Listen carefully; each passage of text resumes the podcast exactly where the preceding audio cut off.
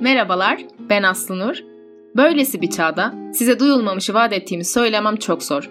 Kendinin en iyi versiyonuna dönüş mottosuyla yaşarken her telden konuda notlar tutarak öğrendiklerimi hem kendim hem de sizin için paylaşıyorum. Belki de söylenecek yeni bir söz kalmadı. Herkes her şeyi söyledi. Ama gelin, bir de benden dinleyin. Merhabalar, nasılsınız, iyi misiniz? Ben çok iyiyim, teşekkür ediyorum. Bu aralar kafamı nereye çevirsem, Instagram'da, YouTube'da, haberlerde hep bu konuyu görüyorum. Bugün size anlatacağım konuyu. Aslında böyle olduğu için de ben kendi küçük yankı odamda zannediyordum ki bu konuyu artık herkes biliyor, herkes çok hakim. Ama birkaç arkadaşımla konuştuktan sonra öyle olmadığını fark ettim. Dedim o zaman hemen araya böyle bir mini bölüm yapalım.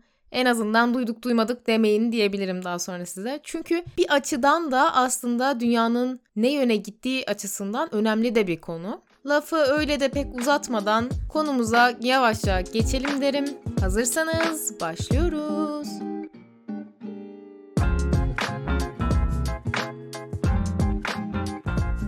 Şöyle gelin biraz tarihi bilgimizi yoklayalım. Konuyu en baştan alalım. Biraz fazla baştan ama böylesi daha hoş ve sağlam temelli. İlk yerleşim yerlerini biz tarih dersimizde Mezopotamya'da olduğunu öğrenmiştik. Yani ilk şehirler, bilinen ilk şehirler Mezopotamya'da kuruldu. Mezopotamya dediğimiz yerse şu an günümüzde Irak, Kuzey Suriye, Güneydoğu Anadolu ve Güneybatı İran'ın bulunduğu topraklar. Bu topraklar zaten dinler tarihi olsun ya da genel olarak öğrendiğimiz okuldaki lise tarihi olsun her türlü birçok medeniyetin beşiği olmuş topraklar. Yani önemli topraklar. Bu Mezopotamya'daki yerleşimlerin yaklaşık günümüzden 6000-5000 yıl önce olduğu düşünülüyor. Sonra ne oldu? Bizim ülkemizin burnumuzun dibinde bir kazı yapıldı ve Göbekli Tepe açığa çıktı. Göbekli Tepe dediğimiz topraklar 12 bin senelik bir tarihe sahip. Yani şöyle söyleyeyim size, piramitlerden 7500 yıl önce yapılmış şeyler. Böyle söylemesi çok kolay, 12 bin yıl. Ama arkadaşlar Hazreti İsa'nın bile doğumundan bu yana sadece 2022 yıl geçti. Lütfen böyle düşündüğünüz zaman piu, zaman algımızı yerinden oynatacak inanılmaz bir süreç. Yani demem o ki bizim şehir dediğimiz yapılara biz 12 bin yıl önce başladık. Ve şu an geldiğimiz duruma bir bakın. Gökdelenler, köprüler, tasarım harikası binalar, dünyanın en büyük havaalanını mı ararsın, en uzun binasını mı ararsın? Hepimizin bildiği gibi İstanbul'da mutfak çakmağına benzeyen bir binaya bile sahibiz. Yani daha ne olabilir ki, daha ne beklenebilir ki modern bir şehirleşmeden? Şaka bir yana tabi zamanla aslında her şey çok da iyiye gitmedi. Evet biz mühendislik açısından bir şeyleri anladık ama hala mesela piramitlerin nasıl yapıldığını anlamıyoruz. Stone Age'in nasıl olup da o taşların böyle yan yana üst üste konulduğunu hala anlayamıyoruz. Evet dünyanın şu an var olan en uzun binasını yaptık ama dünya üzerinde var olmuş bütün medeniyetleri kıyasladığımız zaman gerçekten de dünyanın en uzun binasını yaptık mı? Bana sorarsanız zamanla bir şeylerin modernleştiğini mesela teknolojik olarak çok geliştiğimizi falan düşünüyoruz ya. Ben buna açıkçası çok fazla katılmıyorum. Bence gerçekten eskiden sanki doğayla uyumlu ve biraz daha bir şeyleri yapaylaştırmadan bilinen bir bilim diyemem ama ilim varmış gibi geliyor bana. Aradan 10 yıllar, bin yıllar geçtikten sonra diyoruz ki ha bakın bu insanlar işte bunu kullanmış. Özellikle Mısırlıların o zamanında mesela güneşin doğuşunu hangi gün hangi açıyla geldiğini hesaplamaları, matematiğin temellerini atmaları falan. Bunları bilmiyorum başka türlü nasıl açıklarız ama tamamı doğayı gözlemleyerek elde edilmiş bilgiler. Hoş tabii o medeniyetler şu an niye yok o zaman? Madem doğayla da çok uyumlulardı. İşte buna verecek bir cevabım yok. Her şeyin vadesi var, her şeyin yaşanacak bir zamanı var ve şu anda da evet bizim zamanımız. Ama dünyayı çok mutlu eden hareketler yaptığımızı düşünmüyorum ve tüm bu aksiyonlarımız sonucunda da bizim de çok mutlu olacağımızı zannetmiyorum. Hadi bizi geçtim.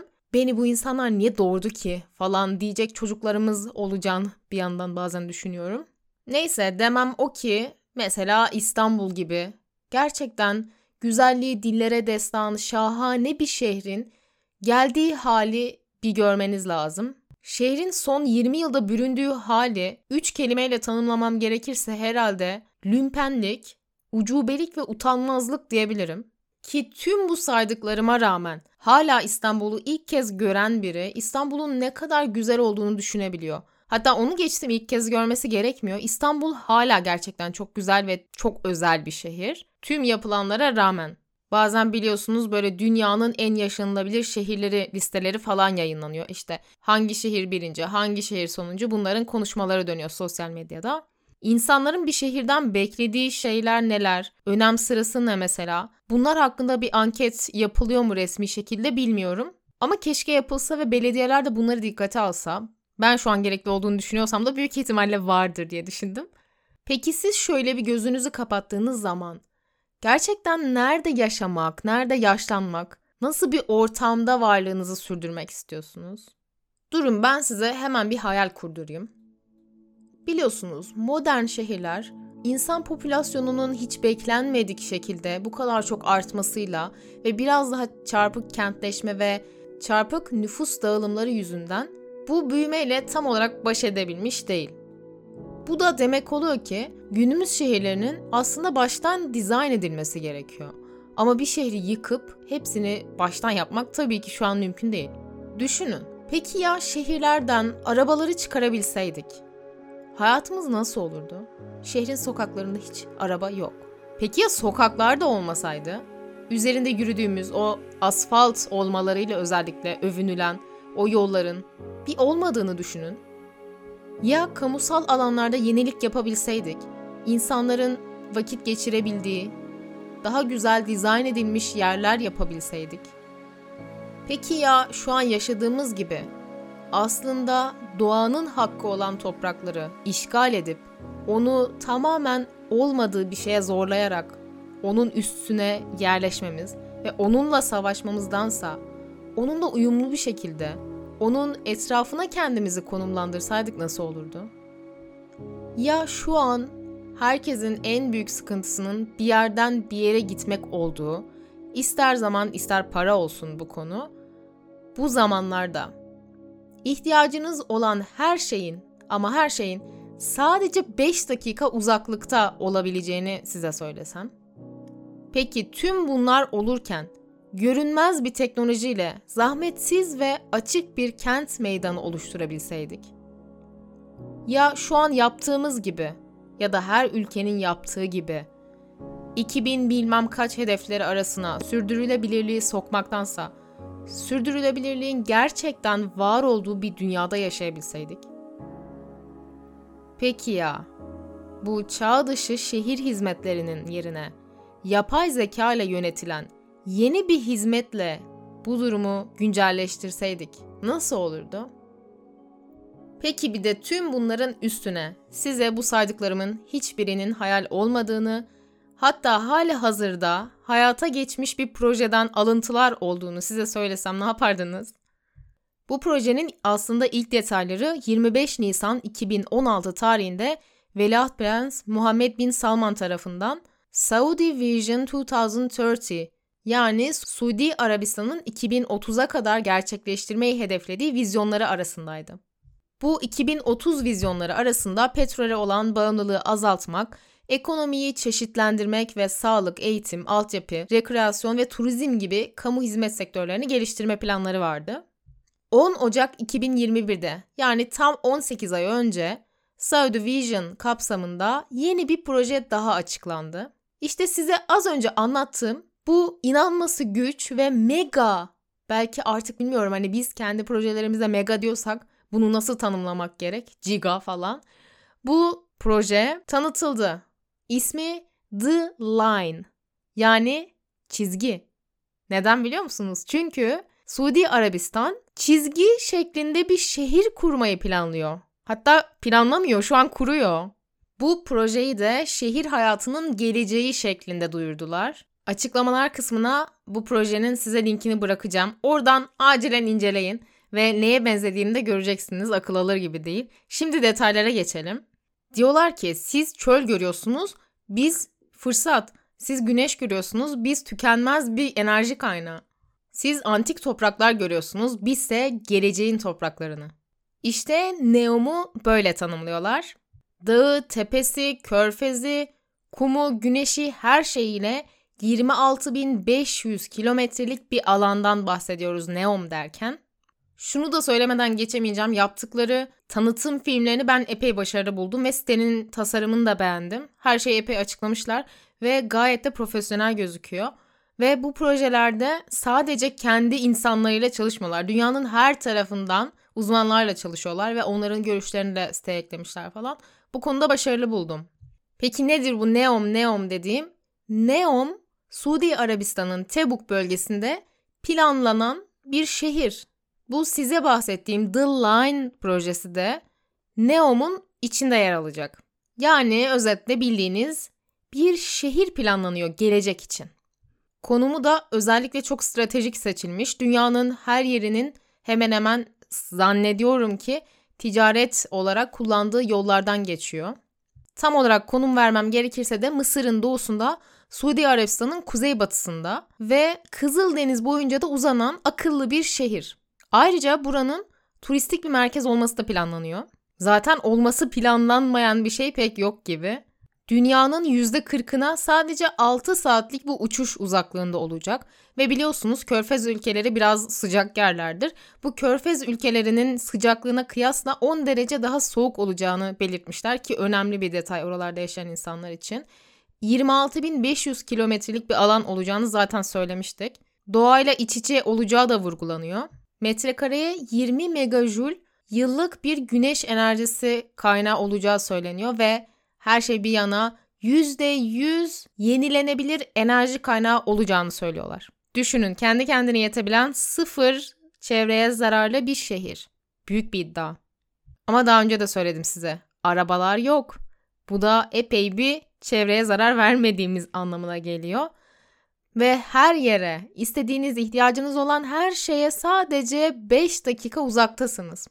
Aslında bu Neom projesi 3 aşamadan oluşuyor. The Line şu an başlayan aşaması. Oksagon ve Trojena aşamaları da var. Bunlar da zannediyorum ileride kurulacak olan liman ve baraj o bölgenin epey bir etinden sütünden faydalanmayı düşünüyorlar. Dağından, denizinden, her şeyinden. Ki bunun için tabii ki suçlayamam. Bir ülke ne için var? Değerlendirebilene cennet. Hemen bir de size bu projenin neden NEOM olarak adlandırıldığından bahsedelim. Aslında insanların fikirlerini almışlar ve 2000 tane önerilen isim gelmiş. Bunların 150 tanesi elenmiş, artık son 5 tane kalmış. Sonra 2'ye düşürmüşler ama yine de hiçbiri içlerine sinmemiş. En son demişler ki Neo, Neo'yu biliyorsunuz bahsetmiştik Matrix bölümlerinde de. Yeni demek Yunanca'da. Neo kelimesini buradan almışlar ve projenin adının Neo Müstakbel olmasına karar vermişler. Müstakbel biliyorsunuz Arapçada gelecekteki demek. Neo müstakbel, yeni gelecek gibi bir anlama geliyor. M harfinin bir anlamı daha var. Az önce bahsettiğimiz Prens Muhammed bin Salman'ın isminin Muhammed kısmından gelen M harfi. Kendisi projenin kurucusu olarak görülüyor. Böyle ilginç bir e, hikayesi var. Bunu da size de bulabilirsiniz. Şimdi gelin tekrar The Line'a dönelim. Bu çizginin içerisinde neler oluyor? Slogan New Wonders for the World. Dünya için yeni harikalar. Buradaki harikalardan kasıt ne oluyor? Hem Alice Harikalar Diyarında'ya belki bir gönderme hem de biliyorsunuz dünyanın yedi harikası dediğimiz bir olay var. Bu da aslında bir yandan burası da dünyanın sekizinci harikası olacak gibi bir gönderme yapıyor. The Line aslında şehirlere getirilen yeni bir soluk. Tüm bu dünyanın yüzeyinde yer kaplayan şehirleri düşünün. Tüm bu doğadan yoksun, mutsuz insanların olduğu bu şehri ve bu şehrin hepsini daha kondense bir hale getirip sadece bir çizgi şekline sığdırabileceğinizi düşünün. İşte bu hayali satmaya çalışıyorlar ve dünyaya geçirmeye çalışıyorlar, hayata geçirmeye çalışıyorlar şu an. Sera gibi düşünün. Mesela dikey seralar var ve dikey üretim yapılıyor. Neden? Çünkü dünyada yer azaldı. İşte bitkileri üretmek için daha fazla yer harcamayalım. Biz bunları dikey yaparsak daha fazla da üretim yapabiliriz mantığıyla. Bu da aslında aynı şey. Eğer şehri üst üste dizayn edersek o zaman daha fazla kişi sığdırıp daha az yer kaplayabiliriz mantığı. Bu şehre 9 milyon insanın sığacağı söyleniyor. 9 milyon. Kaplayacağı alanınsa 34 kilometre kare olacağı söyleniyor. Tabi böyle söyleyince biraz kafası karışıyor insanın. Nasıl yani? Her şeyi üst üste koyup bu kadar harika bir şehri nasıl yaratabilirsin? Bunu 3 boyutlu olarak her şeyi dizayn edip hayata geçireceklerini söylüyorlar. İhtiyacınız olan her şeye de bu 3 boyutlu dizaynın içerisinde sadece 5 dakikada ulaşabileceğinizi zaten söylemiştim. The Line projesinin başladığı yer aslında bir tarafı Kızıl Deniz'le başlıyor ve diğer tarafa doğru uzanıyor. Tüm şehrin uzunluğu 170 kilometre. Ve bu 170 kilometre arada baştan sona 20 dakikada ulaşabileceğiniz bir taşıt sistemi olacağını söylüyorlar. Unutmayın, araba yok. Bu da demek oluyor ki karbon ayak izi de yok. İçeride bu biraz hayatı yavaşlatan, insana bağlı hizmetler yerine yapay zeka ile yürütülen otonom sistemler kullanacağı, bunun da hem zaman hem de enerji tasarrufu, insan eforunun da tasarrufunu yapacağı söyleniyor. Bu dünyanın en uzun çizgisi olacak yapı gerçekten de en uzun. Hem enlemesine 170 kilometre hem de boyu 500 metre olacak. Şu an Empire State binası 450 metre, Eiffel Kulesi ise sadece 330 metre. Düşünün tüm bunlardan daha yüksek bir bina yapılacak. İçerinin genişliği ise 200 metre. Uzaktan baktığımızda neye benzeyecek diye düşünüyor olabilirsiniz. Şöyle size benzeyecek sanırım ve çöle benzeyecek. Çünkü dış kısmını ayna kaplaması yapıyorlar. Yani çölün ortasında parıl parıl parlayan dümdüz bir duvar. Ve tüm bunlar yapılırken de %95 oranında çevrenin korunacağı söyleniyor. İçerideki tüm enerji, su %100 yenilenebilir kaynaklardan sağlanacak. Özel bir klima sistemi kullanılacak ve böylece az önce bahsettiğim gibi içerisi gayet yaşanılabilir bir sıcaklıkta olacak. Yine bundan da bahsettim. Çok stratejik bir yerde konumlanıyor aslında. Bu bölgeyi canlandırmayı düşünüyorlar ve turizme de açmayı düşünüyorlar. Tüm bunların tabii ki bir sebebi var. Orada aslında yeni bir ticaret merkezi de oluşturmayı düşünüyorlar. Hem turizm hem ticaret merkezi. Tüm bu proje için ise açıklanan bütçe 500 milyar dolar. Ama bilemiyorum yani bu para biz gerçekten milyonla milyar arasındaki farkı çok fazla takdir etmiyoruz. Mesela düşünün farazi bir örnek vereyim. 128 milyar dolarımız olsaydı düşünün bu projenin beşte birini yapabilecek durumda oluyoruz. Düşünün. E ne kadar sürecek aslı bu proje diyorsanız da dediğim gibi size bu aslında 2030'a kadar bitmesi planlanan projelerden biri. Yani en geç 2030'da bitmesi lazım. Ama uzmanlara sorulduğu zaman diyorlar ki böyle devasa bir projenin bitmesi en az 50 yıl alır ve bütçesi de 1 trilyonu bulur. E tüm bu bilgilerden sonra siz ne düşünüyorsunuz bu proje hakkında? Bana fikirlerinizi yazarsanız biraz üzerinde beyin fırtınası yaparız. Hayali güzel şeylerin gerçeğe ne kadar dönüşmesi zor olabileceğini atlamamak gerekiyor tabii ki. Ama hepimiz biliyoruz, hepimiz öyle filmlerle, kitaplarla büyüdük ve bir şekilde aslında herkes içten içe bence geleceğin bugünden çok da farklı olmasını bekliyor. O yüzden yavaş yavaş adımların atılması ben bir sakınca görmüyorum açıkçası. Bakalım neler olacak bekliyoruz. Göreceğiz. Umarım güzel şeylere vesile olur da aman aman. Bölümü beğendiyseniz paylaşmayı unutmayın. Instagram adresimiz @birde benden dinleyin podcast. Onun dışında YouTube'da, Apple Podcast'ten ve Spotify'dan da dinleyebilirsiniz. Hatta diğer podcast mecralarından da adını bile bilmediğim mecralarda varız. Bir sonraki bölümde görüşünceye kadar kendinize iyi bakın.